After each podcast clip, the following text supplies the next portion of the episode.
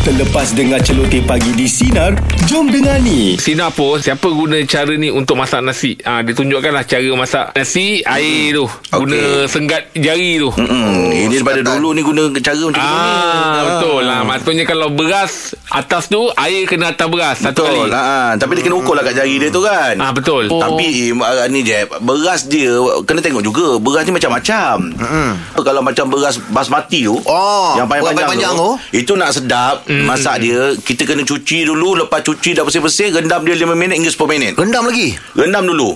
Sebelum masuk rice cooker ke. Oh saya tak Habis tu? Sebab Oh. saya guna beras suka hati Jadi saya suka hati je lah Oh.